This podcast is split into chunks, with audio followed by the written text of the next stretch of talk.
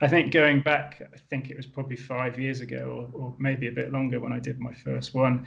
It it was quite raw, and there wasn't an entirely clear set of rules and so on. And and that kind of appealed because it was kind of random. it was like mm-hmm. being a kid again and just playing, you know, going out and having fun. um, yeah. Yeah. So yeah. So I, I guess that's where the interest was sparked, and you, you get a little more integrated into it and, and start understanding it and as a scientist, you, are analytical, so you look at these things and you break it down and you try and work out how you how you can become better at it and, and so on. So, yeah, it's a kind of fun fun sport to analyze and certainly a fun sport to coach people in because there's so many elements of it. But, um, this episode of the Smart Athlete Podcast is brought to you by Solpre, skincare for athletes. Whether you're in the gym, on the mats, on the road, or in the pool we protect your skin so you're more comfortable in your own body. To learn more, go to solpre.com. Today, my guest on the Smart Athlete podcast has his PhD in exercise science. He's also a certified personal trainer and has a slew of other certifications, which I won't rattle quite all of them off. Um, he spent three years at a postdoctoral fellowship in metabolism and endocrinology. Um, at this point, I'm sure it's uh, probably still counting at least in his head, but he's an author or co-author on at least 70 different research studies. Uh, he's a registered nutritionist and former professor, now full-time coach. Welcome to the show, Dr. Thomas Solomon. Thank you very much. Pleasure to be here. Thanks for uh, getting back on me, Thomas. I, um, for those just joining us, uh, Thomas was kind enough to reschedule with me because I screwed up our schedule the other day uh, where I was going to be uh, at a completely different time. So I was going to be on vacation. I was in Hawaii, and I think our time zone right now we've got seven hours difference. And if we had tried to do it then, we would have had, let's see, seven, five, 12 hours difference. So I would have been up, I think, in the middle of the night to try to record with you. yeah. Here we are at a sensible time frame. Yeah. Yeah, everybody's got the sun up. Everything's going okay. Yeah. So it's, it's afternoon for you. Have you already got your training in for the day? I have not. No, I will be doing that this evening. Yeah, it's pretty warm during the day here, so it's about uh, in Fahrenheit it's about 90 at the moment. So okay, it'll it'll cool down a bit this evening. And, yeah, I always find like I like to get it done in the morning just because I have the most energy and the most motivation. Do you like? Are you still ready to go in the evening?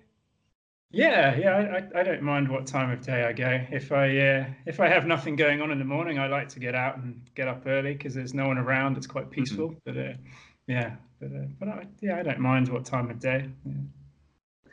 So you've got um, you have a background in kind of a lot of different sports. Um, it seemed like you went so like you correct me please, but you went from running to cycling to duathlon back to running and then to obstacle course racing. Are you still yeah. doing OCR now? Um, yes and no. So uh, I was competing pretty heavily in it until last year, and then oh. I decided to step away from it at that level. And uh, I, I, still plan to enter the odd event mainly to keep on top of the developments because it's a fairly new sport. Yeah. And I'm coaching a few guys in the sport, so I'd like to keep a hold on where it's moving towards and so on. But uh, but as a competitive athlete, I, have kind of reined that in because I, I, think I probably started competing when I was 12 years of age, and yeah, yeah, I turned 39 this year, so it was well a lot of years of competing. I, feel done mentally done with that. So uh, yeah, no, it yeah. definitely like it definitely catches up with you. I'm I'm only 30 and I'm like trying to figure out.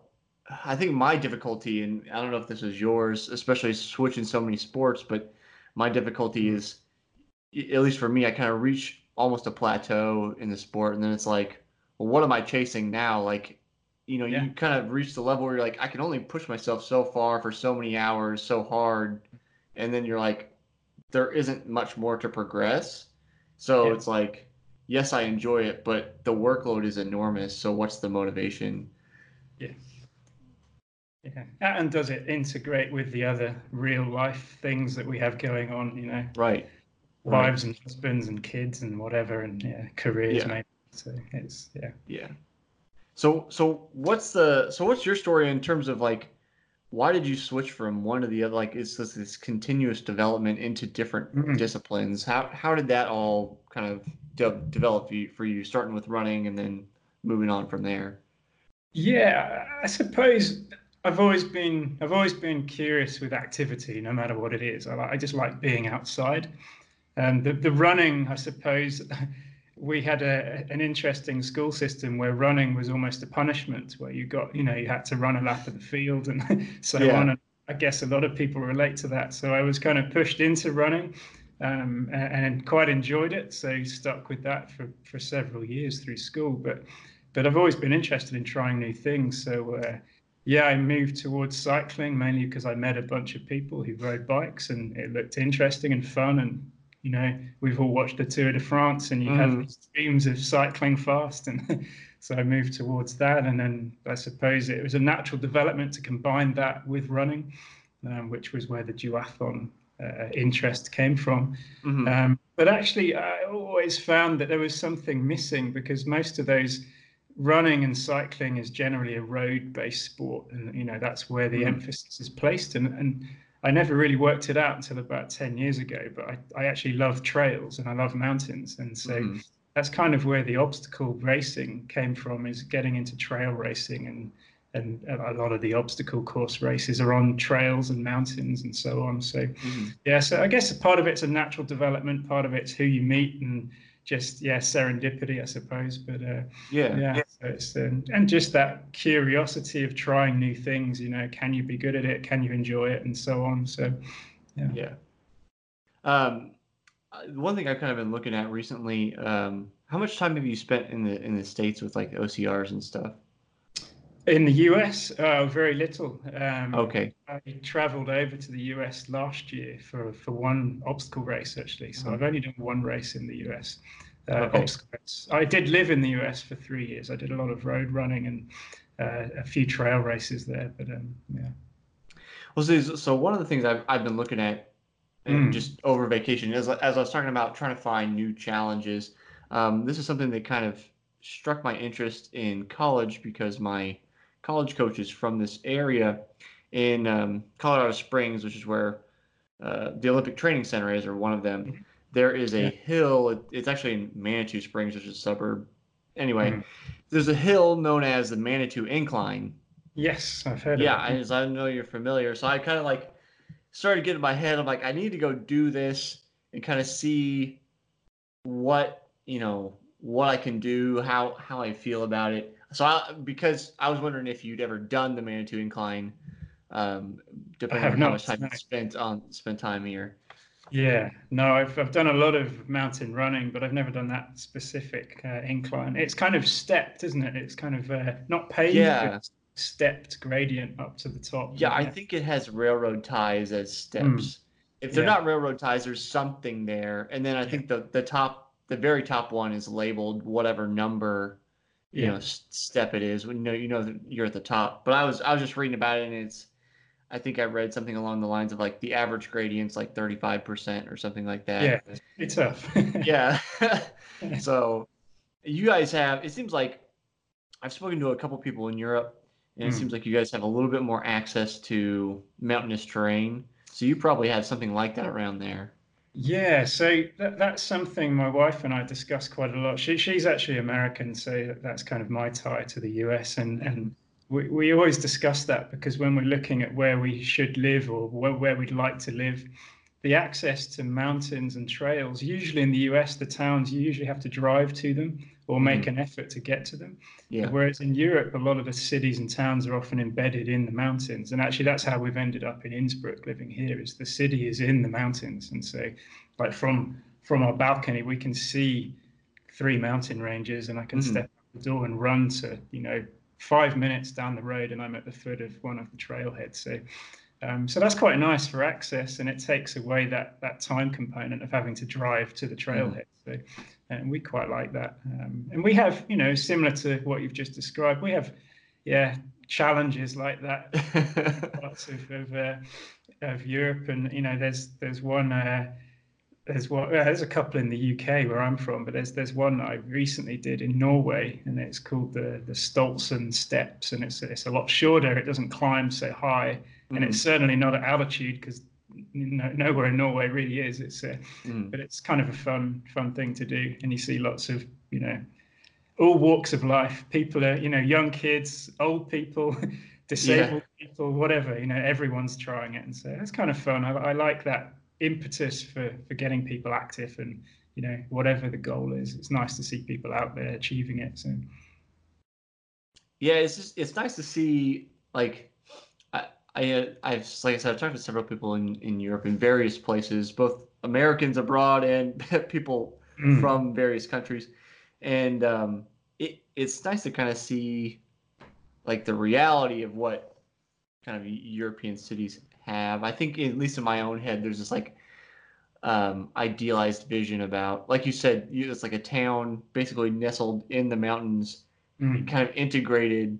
Are you more walkable there? Because that's something I feel like we're lacking a lot of. Yeah, yeah. That's. I mean, the other thing I suppose is the yeah. It's safe to walk. There, there are sidewalks, which is nice, and you don't always find that in the US. I certainly found that. I lived in Cleveland, Ohio, for for a yep. few years, and there were quite large areas around where I worked where there really wasn't a sidewalk, so you couldn't. Were you at Cleveland Clinic? I was. Yeah, that's right. Yeah. So, yeah. Um, so, you know, so that not having the pedestrian access makes it difficult, or, or having bike lanes that are separated from the road. Um, mm-hmm. That was something we experienced in, in Denmark. That there's a big, extensive bike lane network, and it it just makes it safer. And then, of course, if it's safer, there's one less barrier to to go and do do the activity. So, yeah, I I know. So here in Kansas City, it's much like many other American mm. cities. It's very car centric, and now we're like in the process of almost trying to retrofit the city to be more bike compliant.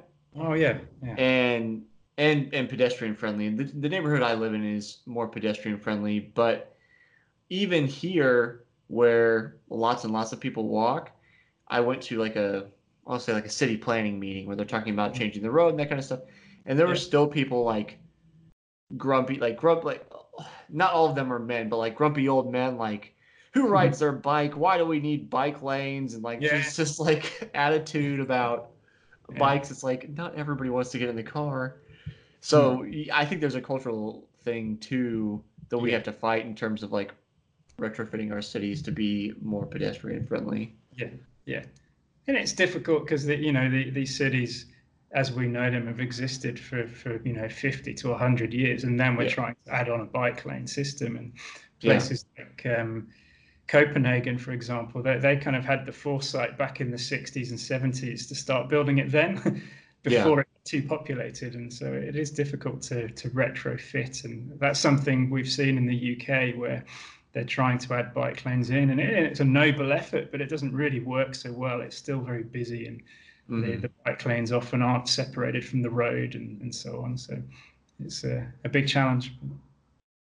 Yeah. Um, I'm gonna switch switch lanes on you. I don't mean to make a terrible pun there. Um, so I I saw you had you came back to running. I think it was postdoctoral at this point in your life um, mm-hmm. to work on like your 5K speed. I think that's when you set your 5K PR. Yeah, that's correct. Um, which I thought was time is impressive, but not just that. I think a lot of people will argue for like your fastest 5K times being more collegiate age. Yeah. And I don't know if that's just a matter of cohort in terms of people have time to devote to that or whether it mm-hmm. really is the age that you're the fastest. So I'm kind of curious, you know, what were you doing to kind of set that set that PR at this point in your life? And like yeah. I'm 30 now, so if I wanted to go run my fastest 5K, you know, what what would you suggest I do, I guess? Yeah, it, there's a little bit of luck involved for me in that in that okay. time of life. Is, is I suppose I, I was working um, I was working in a job that was pretty high pressure, I suppose, long hours, and, and there was a lot of demand to produce, and I needed an outlet, and there was a local track group. And one of the things I miss and admire about the US are the little kind of track clubs that exist, mm-hmm. and we have a different system in the UK where I grew up, where it's more sort of mass participation clubs and you pay a fee and so on. But what I liked about the US were these little kind of, you know, niche track groups that had mm-hmm. formed from, you know, maybe spin out of colleges and things. And they're these die-hard runners that just want to keep mm-hmm. training. So, Yep. so I, I fortunately met one of these groups, and, and they were a group of really good runners, and, and you know, kind of spurred my interest to get back into it. So, I suppose from if I look at it from the consistency of good training, that period of my life at that time was just a brilliant period of like going to the track after a hard day at work, laying down a good effort every other day, meeting up some guys and putting in good miles. And um, so, it, yeah, a little bit of luck, I suppose. You know, never met that track group, I probably wouldn't have been interested in aiming for a 5K PR. And Yeah. uh, and then, like coming back to what you said, is that people normally peak in their college years. I never really focused on 5K running back in those days, and so Okay. it was something not entirely new, but something fresh to, to focus on. So that's Mhm. probably why I ended up focusing on that there. So yeah, A little, yeah. I mean, a little bit of luck will go a long way. yeah, Uh, everything kind of coming together at the right, a right point in time. Yeah. Did you did you enjoy? It was a, it was a 5K on the track or was it a road race? No, it was a road race. Yeah. The- Okay. The, PR was set on a road race. Yeah. Okay, I um, that's one thing I find kind of splits people is I learned to love track in college, Yeah. but it can be tough for a lot of people, especially running 5K or 10K on the track. Especially the 10K, Mm. you got 25 laps on the track, Yeah. and uh, it can be a little mind numbing if you're not really. If you have to find this headspace where you're just focused on like your body's motion and you Mhm. completely ignore that you're on a track going in a circle Yeah. over and over again. So Yeah. You have to become like metronomic and yeah. yeah, it's it's right. It's more about feeling everything than you know, you do a road race or especially a trail race and like you get it, it's not at least for me, it's not active in my mind like, oh, there's a pretty tree, but it's like you have a lot of, you know, sensory input as you're going along Yeah. that Yeah. adds variety to the race. hmm Yeah. And So yeah, something else to focus on. You need to concentrate heavily on the terrain when you're trail running and right. on a track. It's you can fall over. People do, but it's you know, it's it's a lot harder to trip over a lump of wood or a tree on a track. So, right yeah. right it's it's more it's more likely you're going to run into somebody else than it is you're going to Mhm. run into anything on the track yeah. um like dogs running across the track aside Yeah. i'm sure that's happened somewhere um Yeah. so i'm kind of curious like so so you've been focused on ocr you're not so focused now but um did you do any like traditional cross country races before then or was it like straight into ocr Yeah, so I mean, cross country in uh, as it is in the college and high school system in the US is a massive part of school in in in British like schooling. Um, so you grow up cross country running, and uh, and it, it's good fun. It's low pressure. You know, there are championships, of course, but there's something about cross country that has a different kind of like nerdy fun element to it that you know yeah takes the pressure off road running and track running. But uh, yeah, so there was years of that at school, but not so much as a, as an adult. And um, um, but there's there's independent trail races and, and mountain races, or they're called fell races in, in the UK. But uh, yeah, so I got involved with some of those, and, and that kind of transition towards the obstacle scene. And, and again, it was a little bit of luck, just meeting people that were dabbling in these events and and uh, my brother was a bit of a catalyst. He challenged me to to enter one of these events, and we, we had quite a lot of fun. And you know, we didn't have a clue what we were doing. Some of the obstacles that you kind of look at them, you're like, hmm, okay, so. That's Well, like the- size them up as you go. yeah, that's right. But uh, but it, what what was quite clear with the um, and it's still true, but it, it is a runner's sport, even though it's not a running race. Mhm. if you're a good runner, you will do quite well. And, and I think where that sport is heading currently is trying to create its identity as to what it really is. Um, and, you know, there's a there's a governing body that's just been created, a world governing body, and, and so there's regulations and rules coming about to try and establish, you know, how, how much should should be running and how much should be lifting and how much should be hanging and so on. So I think going back, I think it was probably five years ago or, or maybe a bit longer when I did my first one. It it was quite raw, and there wasn't an entirely clear set of rules and so on. And and that kind of appealed because it was kind of random. it was like Mhm. being a kid again and just playing, you know, going out and having fun. Um, Yeah. yeah. So yeah. So I, guess that's where the interest was sparked, and you, you get a little more integrated into it and, and start understanding it. And as a scientist, you, are analytical, so you look at these things and you break it down and you try and work out how you how you can become better at it and, and so on. So, yeah, it's a kind of fun fun sport to analyze and certainly a fun sport to coach people in because there's so many elements of it. But um, yeah. yeah. So, like, if we're looking at say traditional cross country versus obstacle course racing, obviously you need more upper body since you're going to use it. But I mean, mm-hmm. what so what's what's going to be the big difference in terms of prepping for obstacle course racing versus you know a cross country race? Yeah, so I was one of these people, and, and, I've seen a lot of similar people do this: is come into the obstacle scene as a runner from a running background. And mm-hmm. there are some obstacle races that are relatively easy, and you can get away with it entirely and just be a good runner and smash it and come very highly. Um, there's also a number of races where the obstacles are very technical, the, the carries are extremely heavy, um, and some of the uh, yeah, some of the things you have to do are absolutely not something you've ever trained for as a cross country runner. And I think mm-hmm. probably the one standout component is that runners tend to be quite weak in terms of absolute strength. You know, mm-hmm. their relative strength and power might be pretty good, but their absolute strength is usually quite poor. Um, and I think that was certainly something I learned if I go back to my first ever one.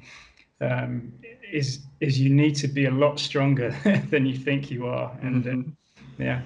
Um, so there's a lot of lifting involved, and there's a lot of specific um, movement. So it's not just about picking weight off the floor. You've then got to move with the weight, and it can sometimes be in awkward positions on your shoulder, on your back, in your chest, and so on. So mm-hmm. um, yeah, so that that's one of the key things is just being stronger. Um, but one of the other components, and again, as a as a sole runner coming into it, you would never have even considered training for this, but it is improving your grip strength because there's a lot of you know rigs that you have to hang from and so on and, and some of them can be quite complex or prolonged and, and, and that so mm-hmm. uh, so actually the other group of people that tend to be quite good at this sport are people that come from either a climbing background or a mm-hmm. bouldering background um, which is something my wife and I do anyway so there, there was a little bit of a, a kind of head start in a way Um, so we, we, we, already had some grip strength and grip endurance that, that could help us in those events. So, but, mm-hmm. but these are things that runners don't ever train because they don't need to. So, right, yeah, I was just focused on like like forward motion or maybe sometimes yeah. turning slightly, but yeah, mostly we were just moving forward. Yeah, yeah, that's right.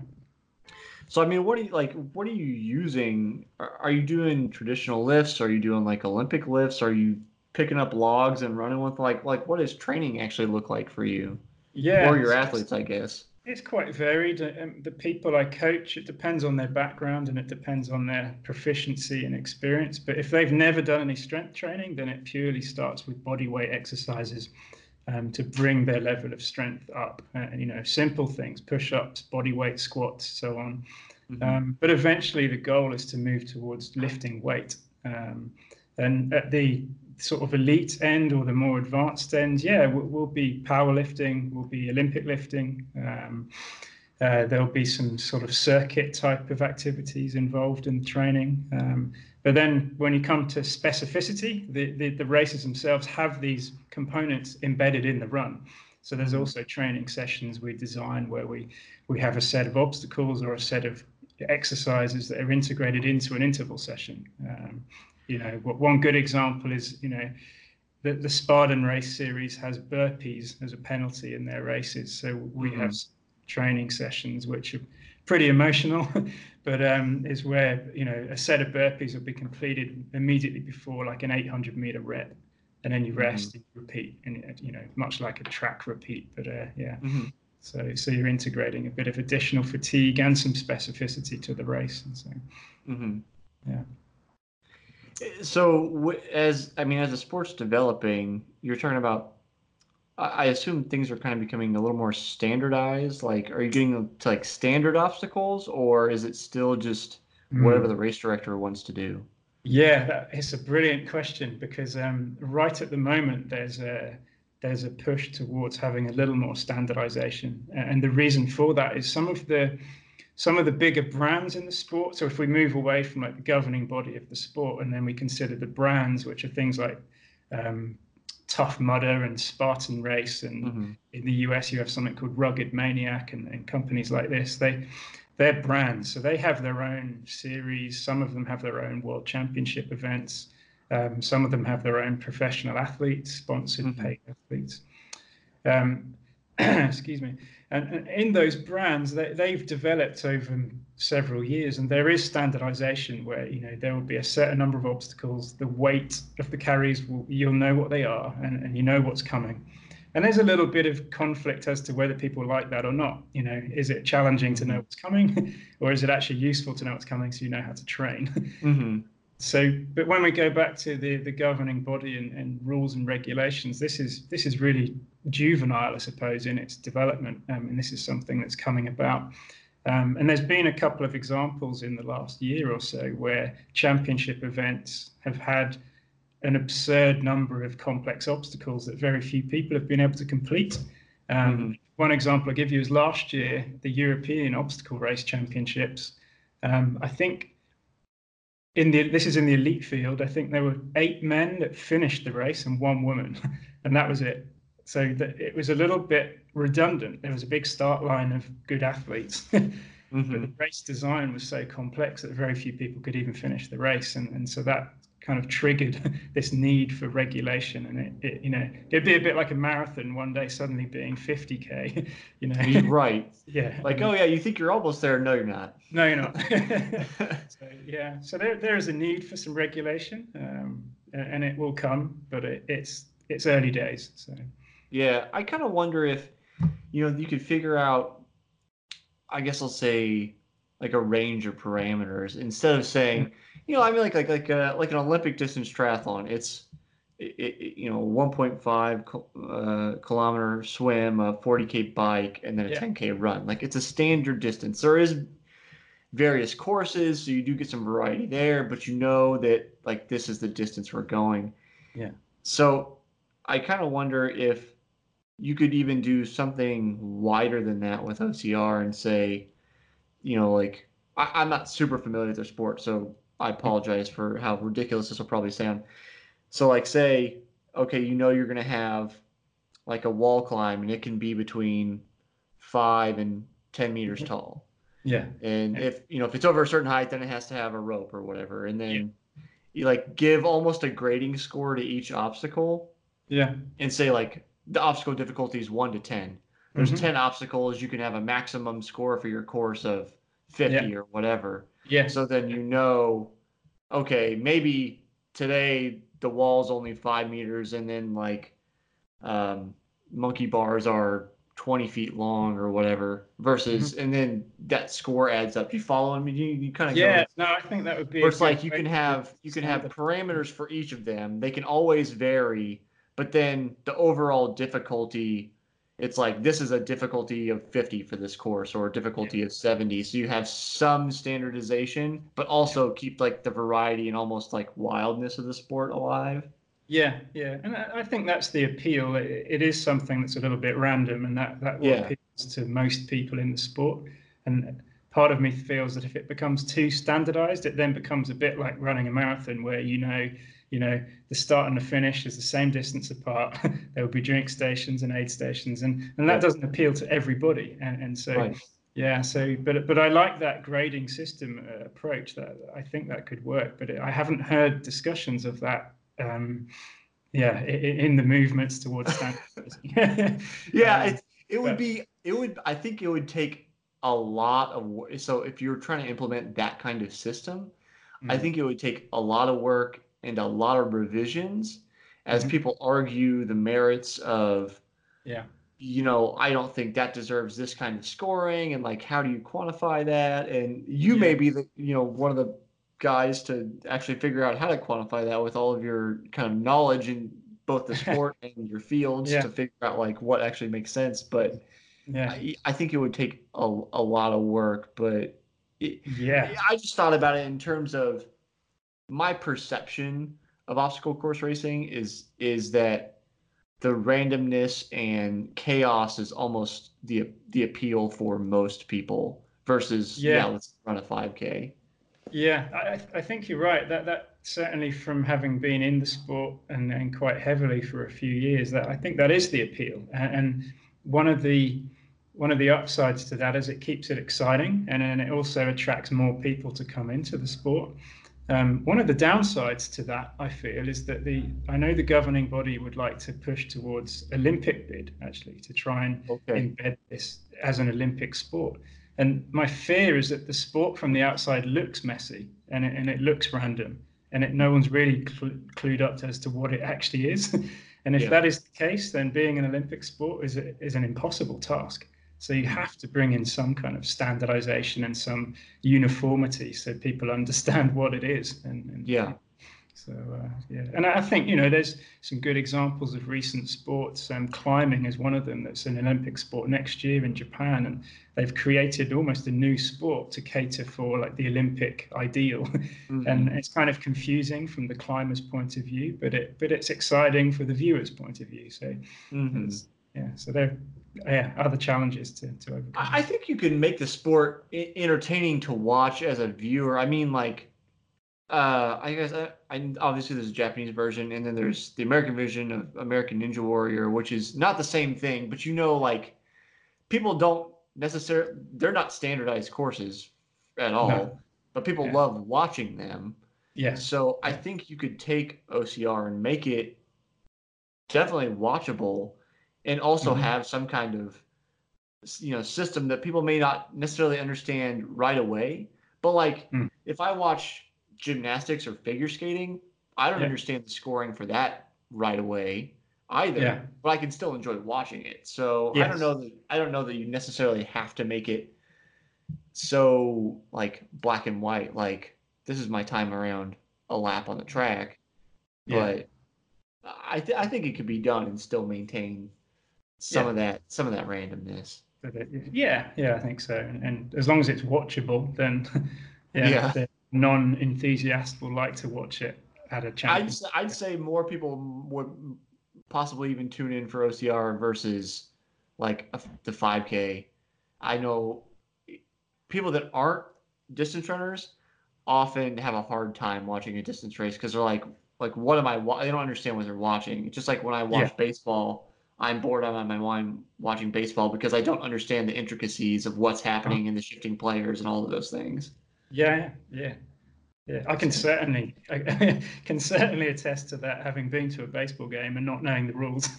yeah. So it's you know, it's pretty, yeah, yeah. Yeah, there's not well, especially there. There's not a lot of movement. It just mm. seems like guys are standing around. You're like, well, like what am I watching? Yeah, I'll just I'll just sit my beer and eat my hot dog. right, right.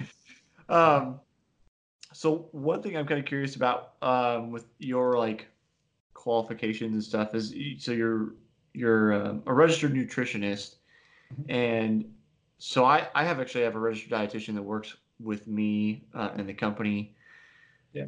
What what's the difference between the two? Like, how does that come into your coaching? Because I know you say specifically like you don't do dietetics or like medical nutrition therapy. So like what is that for you? What like in in your kind of coaching or line of work?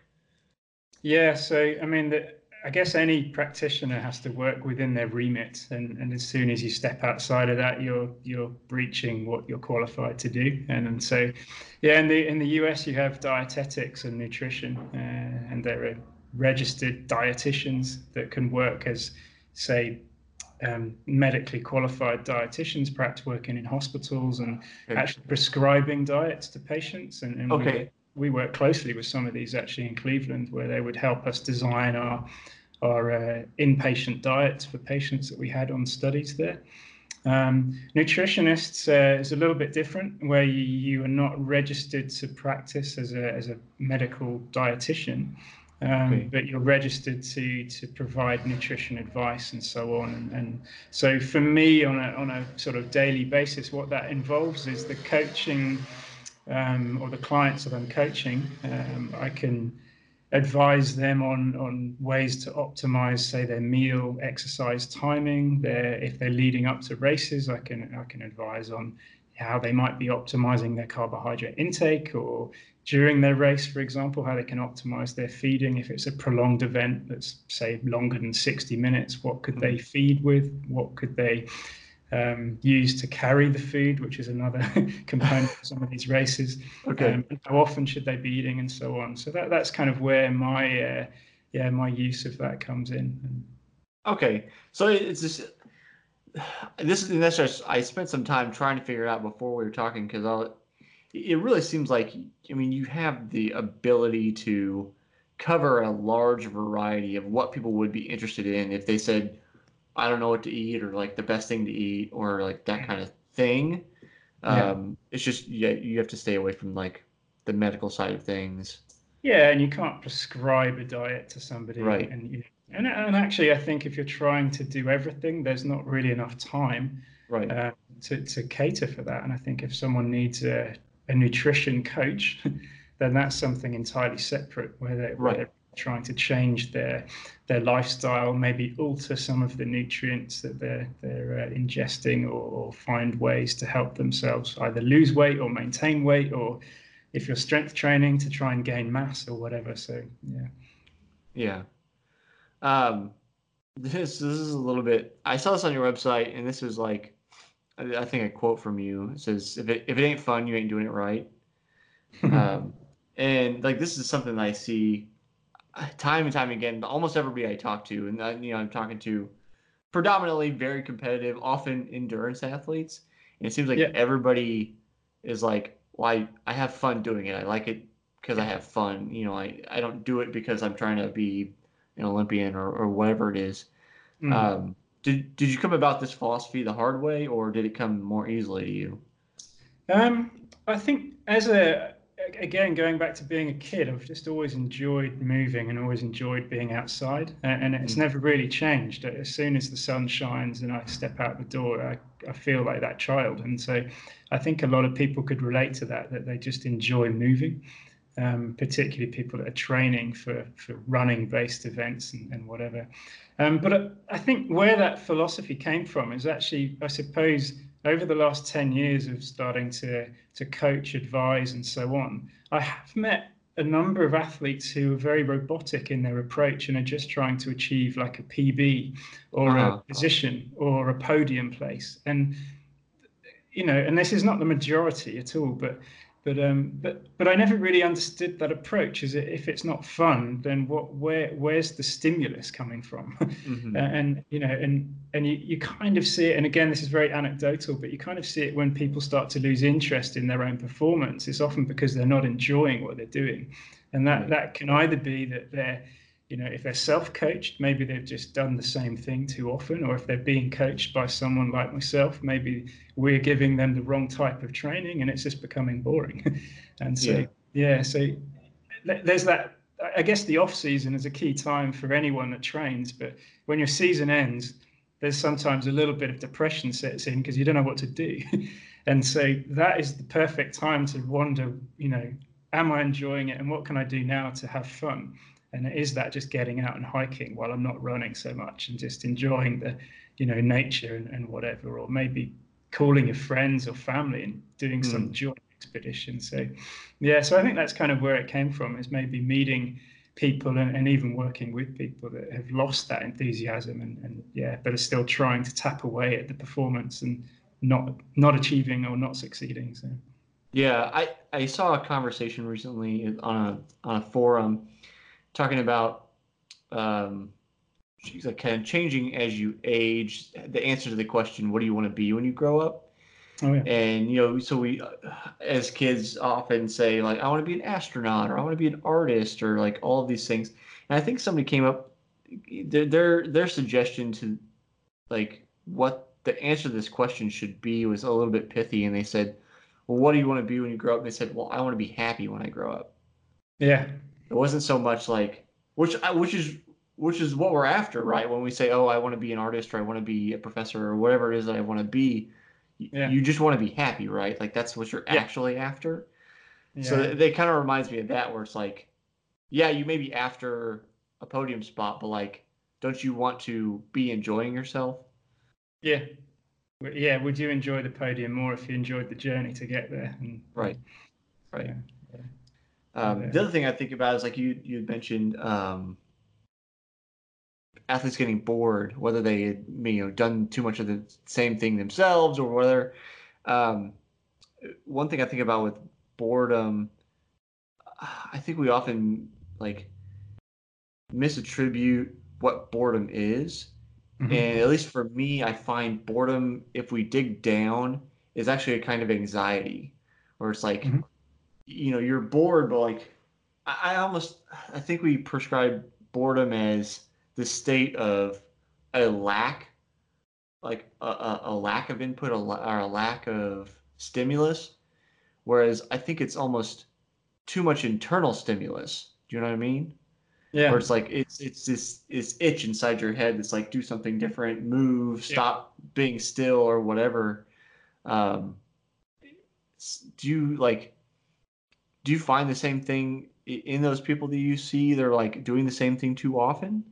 Yeah, the, some of the the anecdotes I'm thinking of that that's part of the issue, I think, and and but but it's on an individual basis, and and Right. again, when it comes to coaching, it's more, you know, you kind of throw the means of the population out the window, and you're just Right. on an individual basis. But some people also love that boredom approach, and and you Uh-huh. know, one one athlete I work with at the moment just loves that like routine, like wants to see the same session every week and, and doesn't want to be confused by something new and and and, and that's kind of interesting. Like to me personally, that would be the most boring way I could ever train myself.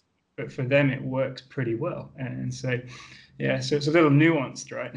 Mhm. Um, so these, um, I'm, I'm sure there are, you know, I don't know anyone here, but I'm sure there are probably Olympians that have stood on that podium with a gold medal and they're not entirely happy, you Yeah. know, for whatever reason. But, Yeah. uh, yeah, just the, the battle, was it worth it? You start evaluating, this was so hard to achieve. What was, yeah, was it worth it? And so, Well, right, and uh, yeah, I think that whether you're an Olympian or not, I think that comes down to the question for a lot of people. At least it's at some point or another, whether you're beginning or you've been doing it for years, is you know, is it is it worth it?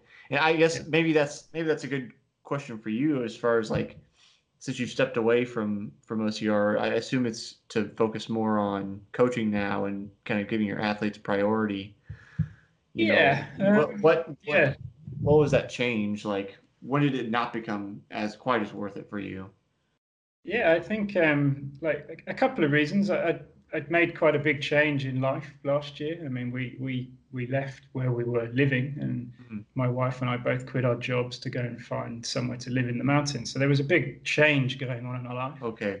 And and like I said earlier, like the, the stimulus to compete, I'd done it for so long, there was no longer that burning desire to like look through the race calendars and you know, what can I win? What can I try and achieve? It, it kind of yeah, it kind of blunted a bit. And at the same time, it, it's nice also to step back and, and like you say, focus on coaching and, and focus on okay, I've I've gained all the experience I can in the racing environment. Um, I've raced at the top level in that sport. I, I don't need to do that anymore to inform my judgments for coaching. So if Mhm. I step away from that and still do the occasional event, or at least go to some events um, to learn how it's developing, then then that's good. And you know, and and things like I mean, outside the obstacle racing scene, trail races, mountain races, road races, you can almost step out your door any weekend and find one to do, and Mhm. just to you know just to release some kind of uh, yeah some energy. But um, yeah, so uh, so yeah, a combination of factors. Yeah, probably yeah, just time for a change, and I, I just don't have that drive to to compete anymore. And yeah, and a, a bit of honesty as well, I suppose, is that you you know we all know what we're capable of, and and Mhm. you get to that point where you know you've probably achieved all you can athletically, uh, and and you know there's nothing more to come. So just ease off. there's no need to stress yourself so much anymore. Just focus on the nicer things in life that aren't sport related and, and, and so on. So there, there's a little bit of that for me personally. But uh, yeah. Yeah, no, I I've definitely gone through a lot of that kind of in the last Mm-hmm.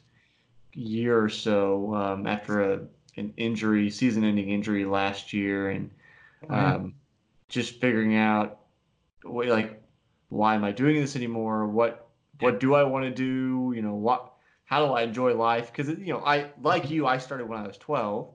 You know, Yeah. you you've got a few more years on me, but you know, kind of similar starting time frame, and it's just like Yeah. So you work so hard for so long, and then you're like, okay, and it's and it's it's your focus like that. It's been my whole world for almost twenty years, yeah. and just it just it, it brought me a lot of enjoyment. But then you're like, it diminishes, and you have to figure out, okay, well, what what do I enjoy now? And it's tough. Yeah. At least for me, it's been tough, just because Yeah. it- all the other hobbies and activities have fallen by the wayside to to make room for the focus. And then when Yeah. it's it's kind of fallen out of the limelight, you're like, oh, there's this big void to kind of figure out what to do now. Yeah, and that, that's that's a very tough thing, I think, for a lot of people who have competed. Uh, they, when that day comes that they end the competition, it's like, what next? And you suddenly have all these hours free in the day. Yeah. And you don't have to worry about what you've just eaten. It's you know, you, well, for health you should, but of course, like for your athletic performance, it doesn't matter anymore. So Yeah. so uh, and that, that that's difficult, and I, I think one of the other um, what's the word? Not concern, but one of the other uh, issues is that there's nothing to help people understand how to overcome that. You know, there's Yeah. no guidance, but you know, and, and this is there are good examples right at the top Olympic end where people end their career and they don't know what to do. They're like, Mhm. well, what now? You know, do I go into politics? Do I go into coaching? Do I, you know, Mhm. what? So, uh, yeah.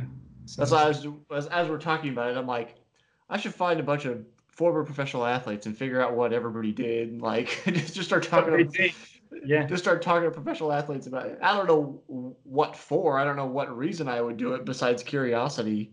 Yeah. Um, but yeah, it's definitely because everybody takes a different journey. That I know there are plenty of people that go on to go on to coach because it's like obviously you've got the time and experience and, and all the in-depth knowledge of the sport, and then there are some people that are like, all right, I'm going to go work an office job that has Yeah. nothing to do with what. So it's the kind of varied ways people take life after sport. Um, I think Mhm. might be interesting.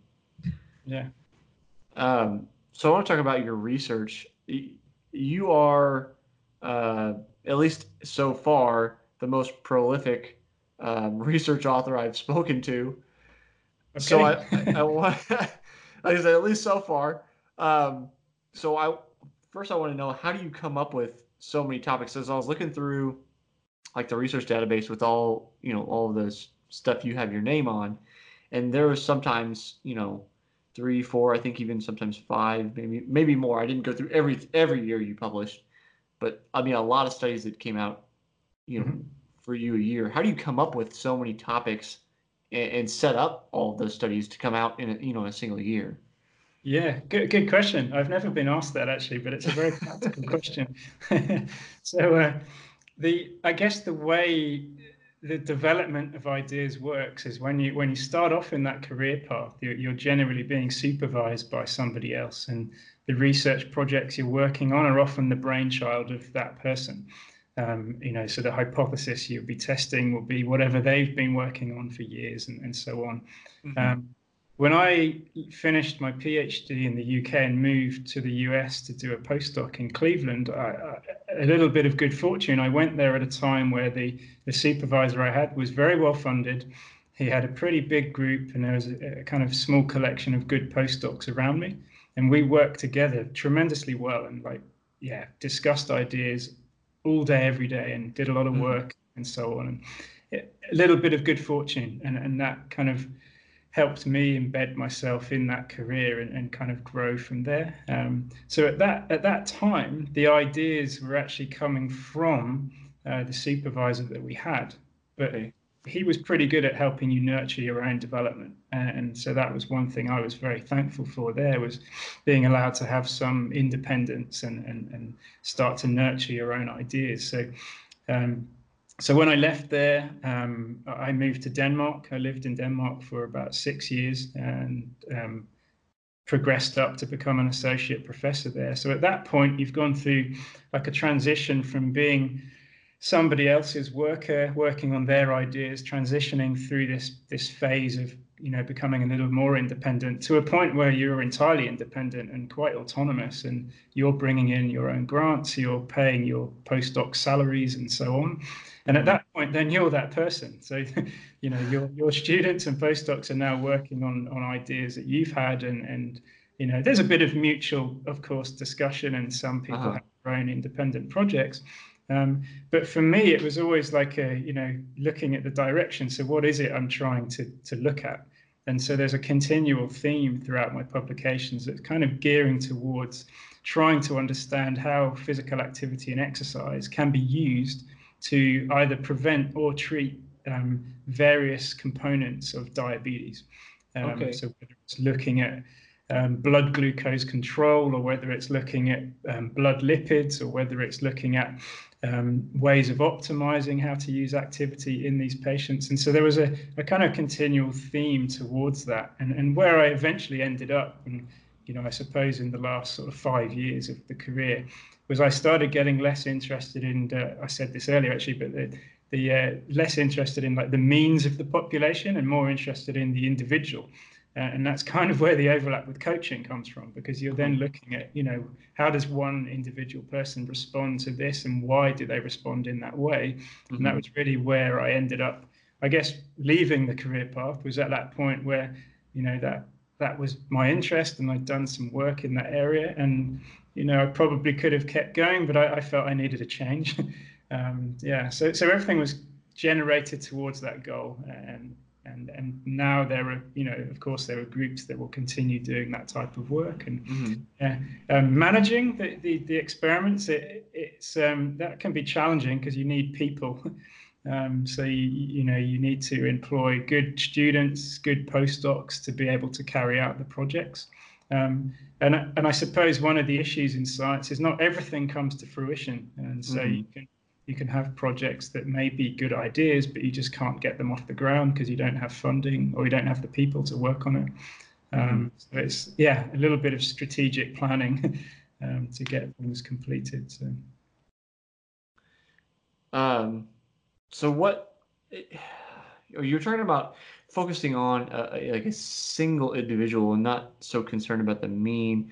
At that point, yeah. were you doing like case study type work or?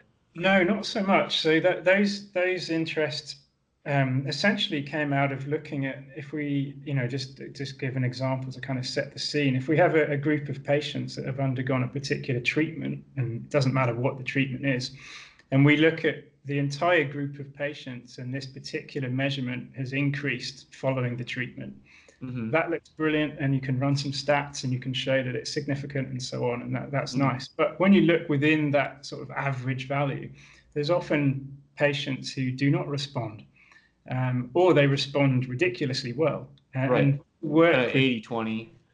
Exactly. Yeah. Yeah. And so when you uh, when you work with people, um, you talk to them, and, and and when we're talking about exercise, which is generally a, a health promoting thing, there were a number of cases where where our research participants and patients in the hospitals had undergone like long-term interventions and they'd invested all this time and effort in coming to the lab and training and, and getting sweaty and giving up part of their day. And then at the end of it nothing has changed. And and on a personal level they find that quite hard to deal with. They're like so yeah. why why haven't things improved? And that that was kind of where my interest came about there is actually ignoring the the scientific approach and actually thinking actually these are people uh, and and they're not so happy when things don't improve so is this is this real or is it just anecdote and mm-hmm. and so when i looked into that a bit more there there, there were more than just random random coincidences there, mm-hmm. there are a number of people that have this same kind of outcome where you know they're not necessarily getting more diseased, but they're just not improving. Uh, mm. And so we were trying to identify what factors could be responsible for that. And then, you know, if I bring the parallel to coaching again, we do the same thing all the time. You have, you know, an athlete that doesn't seem to be responding to a particular strength training regimen or a particular speed workout or set of speed workouts. Why is it? Are they malnourished? Are they not sleeping? Are they, you know, mm is there stress, psychological stress? Are there like family events going on?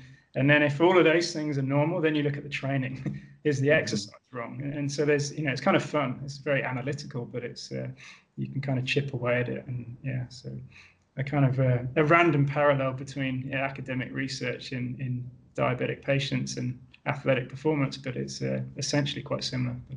Yeah, but I mean that's that's a I guess novel and kind of neat way to to to look at the research though, and I guess it makes it makes sense too in both directions, both in terms of say like some a patient that doesn't respond to treatment and then somebody who like hyper responds to treatment like what are yeah. there factors can you know can could you somehow t- like for you the non-responder like could you somehow gather a group of non-responders and then try a new set and then see mm-hmm.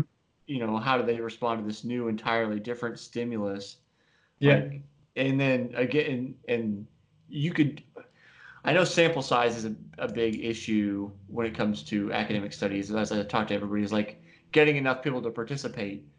But in my, at least in my head, because I come from a math background, so I'm like, just turn the numbers through. yeah, I'm like, we could, you could do that like for an infinite number of variations theoretically, yeah. where it's yeah. like, all right, new set. We took all the non-responders, we put them in a new set. Now we have a new set of non-responders, and we like go down. And, you're right. You just keep going down until you've like resolved everything, and, and you've figured out like, okay, if you fit this criteria, you should be doing this kind of treatment and this. Anyway, yeah. it's just it just gets my head spinning about a, a, different way you could try to figure out how to help people, which is kind of yeah. like, I mean, really what we we both do in different ways is like looking at the individual like how can i help and affect this person yeah that's right and, and i think i mean you've, you've hit that on the head there is that if you have somebody that has not responded to one particular approach it doesn't mean that they will never respond to something else right. and so when you take that collective of people who haven't necessarily benefited from whatever it is they've done you know what what is it that we can do to optimize the approach and, mm-hmm. And that would be a good use of everyone's time and yeah so. um, do you have like i'll say like a favorite piece of research or do you feel like I, you have a lot of research so maybe it's hard to pick out do you feel like there's anything that was like the most important piece that you you did or worked on um yeah i think um i think one of the it started in Denmark. There was a, a line of work where um, we noticed that if we take a diabetic patient, uh, we noticed one observation that the the patients who had very poorly controlled blood glucose levels um, tended to respond a little less uh, to to an exercise training stimulus, and and so that that observation uh, it was a very small observation, but for me personally, that that kind of led to a development of ideas that set the scene for me until I hmm. left the career path in December just last year. So that that particular period of time, which I think was 2012, was was quite a nice year to to make these observations because it kind of mapped out the next seven years. mm-hmm. um, so and that's a very personal, yeah, personal feeling. But um, and and perhaps probably that it, it certainly wasn't the piece of work that gained the most like citations or the most like notoriety. It was just a personal like, oh, that I, I was pleased with that. So yeah. Yeah. Yeah. Well, I mean, if if that particular you know time, that period, that that one piece sparks a whole slew of things, then it's like, mm. even if it's a you know personal satisfaction, it's still, I would say that's a, I'll call it a high performing piece of research just because it sets the scene for all yeah. the things you end up doing. Yeah, that's right. It opens different doors, and yeah, and, and also I think one of no matter what you do in life, no matter what your job is, you, you need sort of new developments, and you need kind of refreshment every mm-hmm. so often. And that and that was one of those moments in my career at that time was like, oh, this is something refreshing, and this is you could see it kind of like all the sparks going off here. So that that's quite nice, and yeah. Yeah, where it's like it, it, the work becomes energizing rather than like mm-hmm. draining mm-hmm. to have to do it. Yeah. Yeah. Yeah, that's so. Yeah. Um, so one of the things I, I notice, I'm I'm sure you see this not maybe not all the time, but from time to time they'll you'll see like uh, I'll say a, a, a pop publisher or blog style publisher like online they'll quote research and then they'll give it a headline that has nothing to do with the research or it'll be like really overblown and you're like that's not quite what the study was saying or, or maybe yes. the study's faulty um, so i want your opinion on so as a layman or for other laymen if we're looking at scholarly research or looking at these articles and then trying to verify with the research, are there any immediate red flags to look for look for when you're like like this isn't very good science? Like, is there anything you would see that, that would pop out? Yeah, I, I think yeah, I, I, know what you're talking about because there, there's a lot of sort of mass media that that translates science or translates probably the wrong word, but tries, tries to translate science.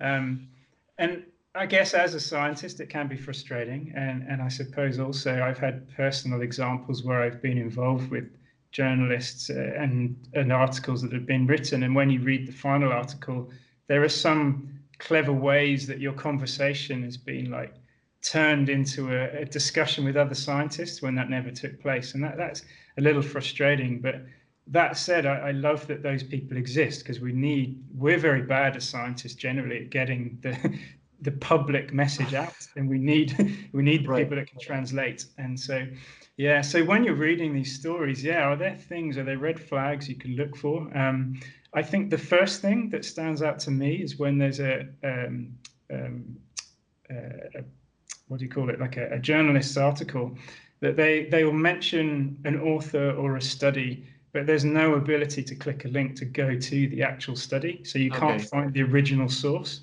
yeah. and and and a, a, lot of I find anyway, a lot of journalists are quite bad at that. Even some leading news outlets. Mm-hmm. Um, people that are quite good at it. Um, Alex Alex Hutchinson is very good at it. I like his approach, his style he takes. Um, I think he now writes for Outside magazine, but he has a sweat science kind of blog article post outlet, and he's very good actually at evaluating the science and then also um, providing links to the original source, and so you can get get involved with that. The difficulty is, is not everyone has the you know the education, I suppose, to be able to then interpret the original data. Right. There's a difference between just reading the abstract and reading the paper and understanding the nuances. So you you put your trust right in the journalism. and, mm-hmm. and it's difficult to do. Um, but but I would say that's probably one of the key red flags is you know wh- what's the source and can you access it? Mm-hmm. Uh, yeah.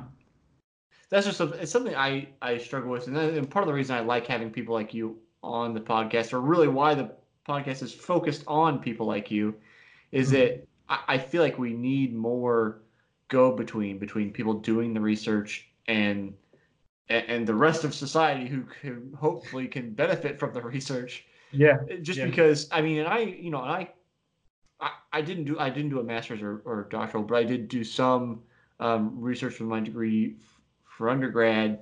So yes. I'm you know I come from a background where I'm at least moderately familiar with reading research yeah. papers, and even sometimes I'm like, wait, what's ha- like what's happening? Just the way that they're like the kind of standardization of how they need to be written. Yeah is not it's not common language, so it's it, it can no. be very confusing sometimes, especially when you haven't you know, been in that environment in quite some time, mm, let alone yeah. not familiar with it at all. So yes. it's like yeah. I, I I wish there was some way we could like we know how you can go on Google Translate and if I'm like I'm like what's this word in French? I can go type it in. I wish you could like yeah. take a paper and be like, can you translate this into everyday yeah. English for me and, and make it easier without the interpretation of the of um, like a pop journalist that's not very good at reading the science. No, that's right. The, the answer is 42, you know. Just, right. yeah. Always make sure you have a pillow with you.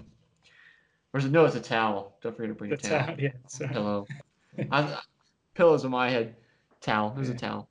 Um, so we're we're coming up here on the end uh, end of our time. Uh, to be mindful sure. of your time.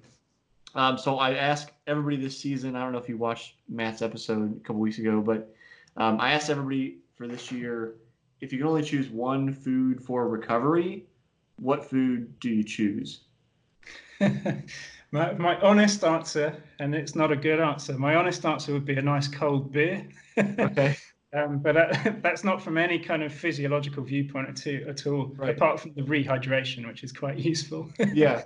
Um, yeah, for one food for recovery. Um, I, I mean, if we go by what we should be doing, then after like a hard workout, I guess that's what you're talking about here. Is, Yep. is like Yep. post exercise? Yeah, is a is a mix of some carbohydrate and some protein um, to replenish our glycogen store and to help support muscle protein synthesis.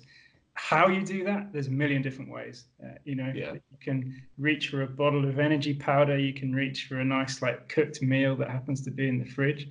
Um, me personally, I quite like just to eat some bread and some cheese and a bit of like tuna or something like this. But it's just whatever you've got on the shelf, and uh, you know. Yeah. I I don't um, I don't advocate superfoods. I don't, I don't really believe there's such a thing as a superfood for recovery after exercise. Okay. Um, yeah, uh, there's no one nutrient that's going to optimize our adaptation or, or, or resynthesize what we've depleted during the uh, um, the, the exercise. So uh, yeah, so I'd be hesitant to pick out one single food. But, uh, yeah. no, that's okay. The, the reason I, I love this question is I think you, I mean, food's universal. We all have to eat, but Yeah. it, it kind of forces you to be able to, to pick something. And what I noticed, kind of like you did, is that a a lot of people will say, like, I've gotten pizza several times and just Yeah. uh, tacos. Um, every once in a while, I'll get something that usually from um, the like dietitians or more like nutrition focused career people. Um, Mm. Something that's that is what you would anticipate as like the quote unquote healthy answer. Mm. Um, but it, it seems like regardless of performance level, people have Yeah. almost like a comfort food that they're like, Yeah. like I need this, and it's maybe it's not a case of I just need the physiological side of it, but like I need a mental reprieve. So like I need almost like a treat. Yeah, yeah. I think um, it's funny actually that there was something we, we used to call it Dirty Sunday, and uh, in in Cleveland after our long runs, uh, we would go and eat some obscene like fast food wherever Uh-huh. it was, from, you know, Arby's, McDonald's, or whatever. Like milestone of nutrition after a long long effort, but uh, yeah. yeah. So, uh, but I think one of the interesting things with that is that it's what you have access to, and, and we can, as scientists, nutritionists, whatever, you can preach what people should be doing, but the reality is what people actually do can be quite Right. different. Uh, and and it's often related to what you have access to, and, and it's happened to me a thousand times, and it, it happens to people I coach. Is you come back from, you know, a ridiculous workout, and your fridge is empty. Mhm. and you're like, okay, so what do I do? Like, I need to hobble down to the store and buy some groceries, or you can get Just Eat open on your app and get something delivered. And yeah, so, yeah. yeah. So I'd be lying if I said I hadn't like fast food delivered a kebab after a workout because I had nothing in the house. But, uh, No, that's okay. I just I love seeing like the reality of it because we all have that idea about, like you said, okay, like that the proteins and carbs often prescribed in the four to one ratio, and okay, I need to have all this perfect timing and all this kind of things, but it's like life is messier than that. So I just I love seeing how it actually works out for most people. yeah, yeah, nice. So, Yeah. um, Thomas, if people want to get in touch with you, kind of see what you're doing, where can they find you? Yeah, so I think in, in the context of, of this uh, this discussion, uh, the website veohtu.com, v e o h t u.com. Um, you can check That's out. up on the screen if you're up on on YouTube. Yes, excellent. So yeah, you can connect there, and you can find the social media channels through there um, at veohtu, and, and that's the the best way to to get a hold of me. So um, yeah, Sounds good. Thanks for coming on today, Thomas. Thank you very much. Pleasure. Thanks for uh, yeah, thanks for asking me some nice questions. Cheers. Cheers.